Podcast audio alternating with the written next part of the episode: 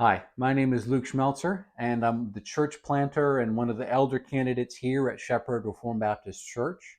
And we are continuing today our study through the London Baptist Confession of Faith of 1689, which is what we're adopting as the statement of faith, our confession and standard of belief and practice for our church, our, our church plant. And so we want to do these videos as a series explaining our convictions on faith and practice so that we have a common unity in belief and practice and truth, that we know best how we can relate to one another and honor God in our worship and in our service and in our lives. And so we've gone through a couple of these chapters so far. We've discussed how God has revealed himself to us through Scripture, how he has revealed who he is as one God in three persons Father, Son, and Spirit We've discussed his eternal plan over all of his creation and his governance and providence over creation, and also how he actually created. He created the world in six days and mankind, male and female, in his own image. He created them just and upright, but they fell into sin. They fell out of right relationship with God by violating his covenant. And so, God, by means of covenant, is bringing away for us to come back into right relationship with Him, which brings us to chapter 8 of Christ the mediator. He is the mediator of God's covenant with humanity. He is the one that makes the way for us to come back into right relationship with God, our Creator. And so, if you have a copy of the Baptist Confession with you, you can follow along. I'll read through these chapters, chapter by chapter, and explain the lines as we go. So, chapter 8 of Christ the Mediator, paragraph 1. It pleased God, in his eternal purpose, to choose and ordain the Lord Jesus, his only begotten Son, according to the covenant made between them both, to be the mediator between God and man, the prophet, priest, and king, the head and savior of the church, the heir of all things, and judge of the world, unto whom he did from all eternity give a people to be his offspring, and to be by him in time redeemed, called, justified, sanctified, and glorified. So this begins Christ's role as the mediator of God's covenant, that it pleased God, Father, Son, and Spirit, with their singular united will, to establish a covenant amongst themselves, that as mankind has fallen into sin, it's part of their plan for the world and the universe and history they have chosen to save humanity. They have chosen individuals. The Father has elected specific individuals to save out of fallen humanity by his good grace.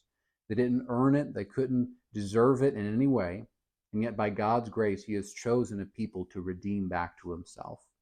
The Father has elected, and the Son has taken on himself to atone for their sins, to bring about their salvation and accomplish their redemption and the Holy Spirit is tasked to apply their redemption to these individuals and to bring them to the last day when they're vindicated, when their salvation is fully and finally complete.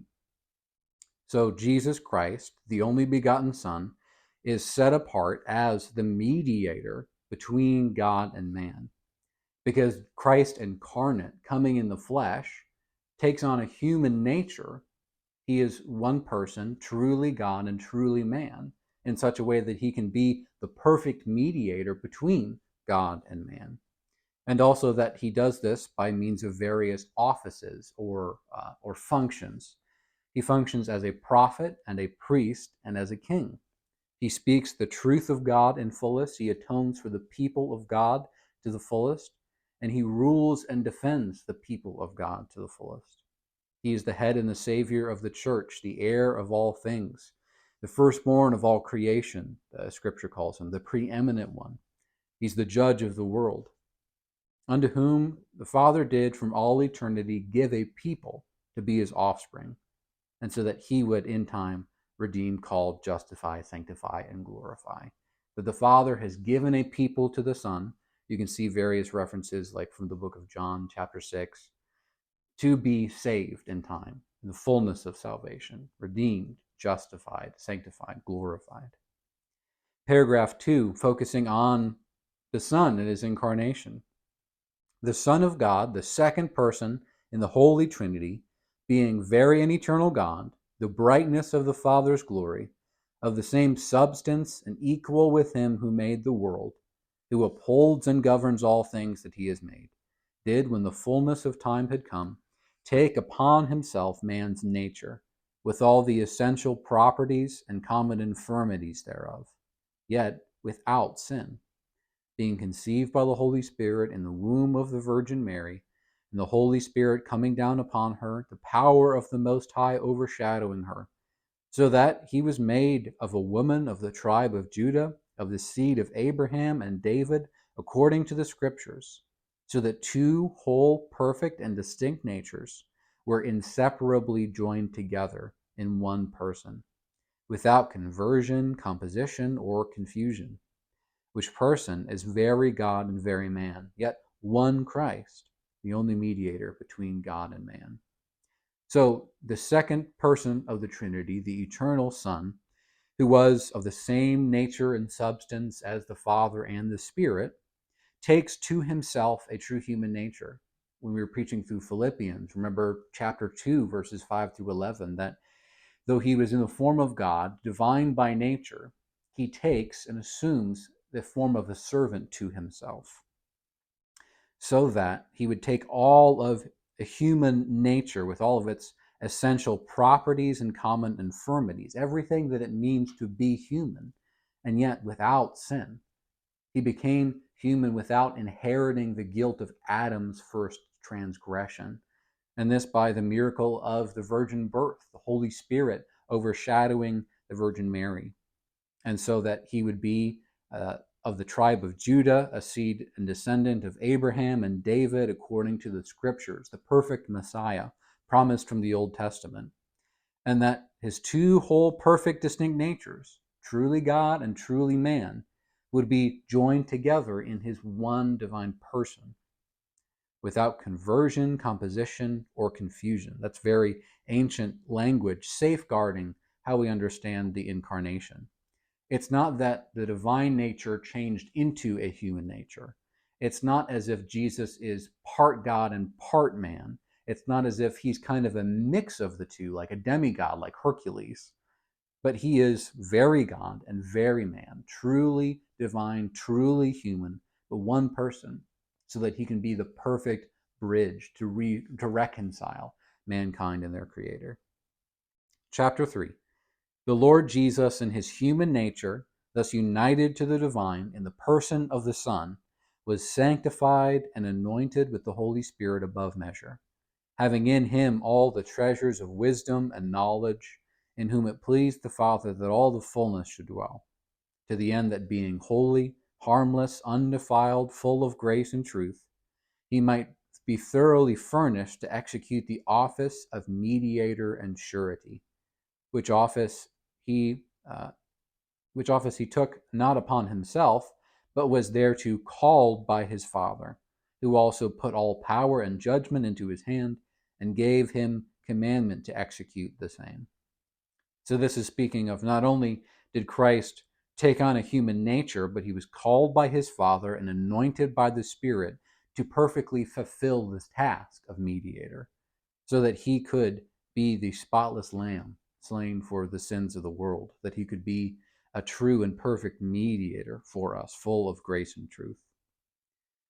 Chapter 4 The office, uh, this office, the Lord Jesus did most willingly undertake, which that he might discharge, he was made under the law, and did perfectly fulfill it, and underwent the punishment due to us, which we should have borne and suffered, being made sin and a curse for us enduring most grievous sorrows in his soul and most painful sufferings in his body, was crucified and died and remained in the state of the dead, yet saw no corruption. On the third day he arose from the dead with the same body in which he suffered, with which he also ascended into heaven, and there sits at the right hand of the Father, making intercession, and shall return to judge men and angels at the end of the world if you're following along in real time, you can probably see the similarities between this and the Apostles' Creed that we've been studying on Sundays.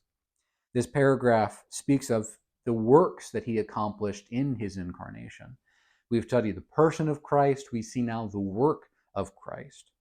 That the office of mediator he willingly undertook to accomplish our salvation.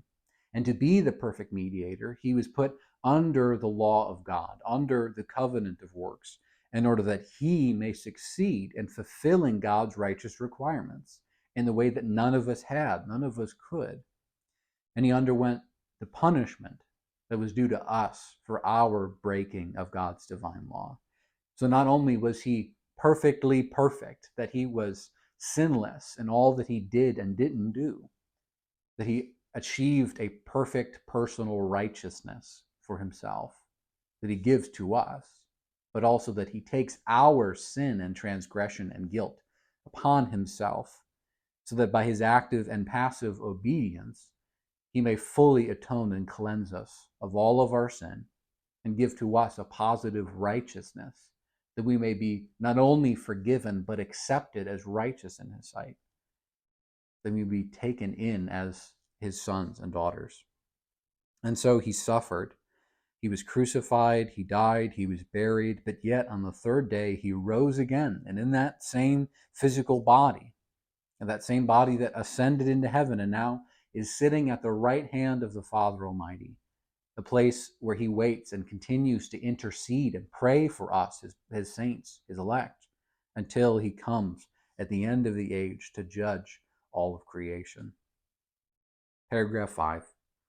The Lord Jesus, by his perfect obedience and sacrifice of himself, which he through the eternal Spirit once offered up to God, has fully satisfied the justice of God, procuring reconciliation and purchasing an eternal inheritance in the kingdom of heaven for all those whom the Father has given to him.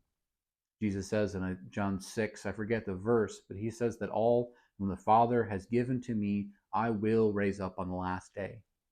And I will lose none of those that the Father has given to me. All that the Father has elected and given as a people to the Son, Jesus Christ, by his perfect obedience and spotless sacrifice, offered to the Father by the Spirit, has fully satisfied the demands of God's justice. And he has effected an actual reconciliation between God and man so that while we were once children of wrath at war with our Creator and with creation, we are now at peace. We are reconciled.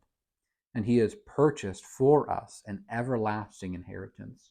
That Jesus told His disciples He was departing from this earth to go and prepare a place for them, a place for us if we believe. Chapter 6. Although, sorry, paragraph 6, it's chapter 8. Although the price of redemption was not actually paid by Christ until after his incarnation, yet the virtue, efficacy, and benefit thereof were communicated to the elect of all ages, successively from the beginning of the word, in and by those promises, types, and sacrifices wherein he was revealed and signified to be the seed who would bruise the serpent's head and the lamb slain from the foundation of the world being the same yesterday and today and forever. So, this paragraph is seeking to answer an important question that's been variously debated from different theological camps through the centuries. The question being that if Jesus died at a specific point in history to accomplish salvation, some 2,000 years ago for us now, then how is his death powerful and effective to save those who lived and died even before he was crucified? if he if he dies around AD 30, then what happens to all of those who died before he had purchased their redemption? Well, the confession summarizes the scripture's teaching that, that Jesus Christ, though he came in time, though he affected our salvation through his atonement, his righteous life, his substitutionary death, and his glorious resurrection, though he has accomplished those things in time, he himself, as, a, as the divine Son, is without of time. He is not bound and limited by time. The grace of God is not limited by time in, in a way that we could conceive of. And so, how is it that the Old Testament saints were saved by Christ before Christ came? It's, it's been expressed this way that before Christ, they were saved on credit, and after Christ, they're saved on debit. So to speak, that the people who came before Christ were saved by believing in God's promise to send a deliverer and a savior. And that all of us who believe in Christ after he has come are saved by believing in that same Christ, now fully revealed to us in history.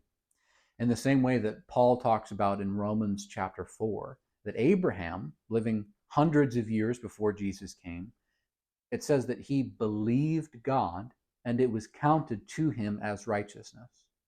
That Abraham, the father of the faith, the, the great, great, great uh, grandfather of Jesus by hundreds of years, he believed in God's promises. He believed God and his, his ability to send a redeemer, and God counted this faith to him as righteousness. That Abraham was was justified by faith apart from works before he was circumcised because he believed in God's promises that he had begin, been giving in various ways since the very beginning. Because you go back to Genesis 2 and 3, you see Adam and Eve fall and are cast out of the garden and put under a curse. But you also see that the serpent who deceived them was also put under a curse. And in Genesis 3:15, which it references here, he is the seed that bruises the serpent's head. God tells the serpent, who is the agent of Satan, uh, that there would be enmity between the seed, the offspring of the woman, and the seed of the serpent, and that he would bruise the seed's heel, and the, and the seed would crush the serpent's head. That this is the first promise of God's covenant of grace, his covenant to save a people for himself that one day a man, a true human, would come who would effect salvation, who would crush the head of the enemy and deliver our, us, all of, all of God's people. And so they are saved in the old covenant, the same in the new covenant, by faith, not by works. And they are saved not because the grace of Christ was, was actually present in the, the offerings and sacrifices of the temple system, that, that they were actually communicated by uh, the types and shadows of the Old Covenant, but rather that the Old Covenant saints believed the promise that they saw through the types and shadows to a Redeemer who was to come. And through faith in Christ the Redeemer, they would be saved. That's a much longer discussion. We'll have to elaborate more on another time. But going to paragraph 7 Christ in the work of mediation acts according to both of his natures, each person doing what is proper to itself, yet by reason of the unity of person, that which is proper to one nature is sometimes in Scripture attributed to the person denominated by the other nature. What is that getting at? It's saying that Christ, our two nature Redeemer, Christ, who is the eternal Son, yet incarnate as both truly God and truly man, he acts according to both natures. So that even in his incarnation, by his Spirit, Christ was still omnipotent, omnipresent, omniscient. And yet in his humanity, Christ was limited and finite and did not have all infinite knowledge and power. He acts according to both of his natures in a way that is ultimately beyond our comprehension, but each nature doing what is proper to itself. And yet, sometimes, because of the unity of Christ's person, sometimes we see in Scripture that the, the, the attribute that's proper to the human nature or the divine nature is sometimes attributed to the other in a roundabout way. So, to give an example, in one of the proof texts it lists is Acts 20, verse 28, who speaks of God who purchased the Christ, who purchased the church, sorry, by his own blood. But we know that properly speaking, God, the divine nature, doesn't have blood, he doesn't have a body. That only Christ incarnate with the human nature has blood, but it attributes that human that human nature back to the action of the divine person. And so in this in this language, this roundabout language of the communication of attributes, we see that sometimes Scripture will speak by uh, by speaking of one with the other because they're united in Christ, one person again, some of this is, is somewhat difficult to parse out, but it is well worth our study and our consideration. And it especially helps us to avoid making mistakes when we read Scripture. And statements like when Jesus says in the Gospels that he doesn't know the day or the hour when he is to return, but only the Father knows. And so we can we can fall into accidents in our in our exegesis and understanding, but try and take easy shortcuts to say, well, Jesus truly didn't know. And if if that's the case, that he has in some sense, lost his omniscience, his all knowing attribute of wisdom and knowledge, then he has, in some sense, stopped being divine. And God can't stop being God. As Hebrews 13 says, Jesus Christ is the same yesterday, today, and forever. So we have to understand passages like that according to the two natures of Christ. So that in one sense, Jesus doesn't know the day or the hour because the human nature of Christ doesn't have ultimate and infinite knowledge, but yet still by his eternal divine nature, he still retains knowledge of all things. Complicated issues, but important for us to consider. Going to paragraph 8 To all those for whom Christ has obtained eternal redemption, he does certainly and effectually apply and communicate the same, making intercession for them uniting them to himself by his Spirit, revealing to them in and by his word the mystery of salvation, persuading them to believe and obey, governing their hearts by his word and Spirit, overcoming all their enemies by his almighty power and wisdom, in such manners and ways as are most consonant to his wonderful and unsearchable dispensation, and all of free and absolute grace, without any condition foreseen in them to procure it. So now considering what Christ has done in coming in the flesh and accomplishing redemption by his perfect life, substitutionary death, and glorious resurrection, it now re- reminds us that Christ actually applies these things effectually. A word, an older word maybe that means effectively, powerfully, that he actually accomplishes what he sets out to do that for all of those for whom Christ has obtained eternal redemption, he will certainly apply and accomplish that redemption to us. So that if God has chosen to save me by his grace, if Christ has died for me, he will not fail to actually apply that salvation to me in time and history, that he will not let me fall from his hands. That by his Spirit and by the preaching of the gospel, he unites us to himself. He reveals to us the truths of his word, the mystery of salvation. He persuades us to believe, not by, by dragging our rebellious will, but by changing our hearts, by taking out our heart of stone and giving us a heart of flesh that beats with love for God, by giving us eyes to see and ears to hear what is good and what is true. And he overcomes all of our enemies by his almighty power and wisdom in such a way consistent with his wonderful plan, so that Christ, as our King, not only does he subdue us to himself as we continue to struggle with the temptations of sin and, and the weaknesses of our own flesh and infirmities, but also that he defends us from our enemies, that he rescues us and ransoms us from powers beyond our defense. And all of this because of his free and absolute grace, all of unmerited grace, all of, of unconditional grace. That there's nothing in us that God has to look down the corridors of time to see if we were if we were worthy of it or meritorious of it, or that we would have the, the righteousness and the wisdom to choose this for ourselves, but rather that the, that the redemption and salvation that God has planned and purchased and is applying to us is all of grace. It is all due to Him and none to us. To Him be the glory and not to us in any way. Paragraph 9. This office of mediator between God and man is proper only to Christ, who is the prophet, priest, and king of the church of God. And this may not be either in part or in whole, transferred from him to any other. Jesus Christ is King of the church, the King of his people, and he will not let any other assuage his authority. He won't let any other step in to his place of rule and reign. So that this is a reminder to us that that no political power or religious authority can ever take the place of head over Christ's church.